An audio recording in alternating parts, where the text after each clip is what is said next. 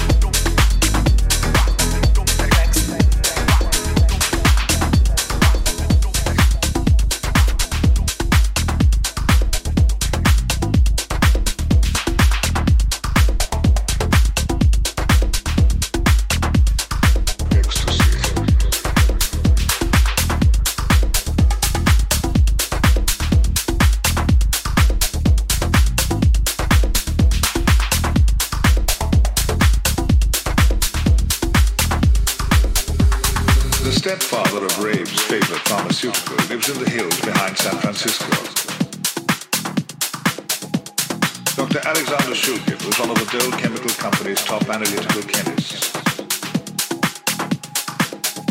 He resynthesized an obscure drug that had been patented but then ignored in 1911.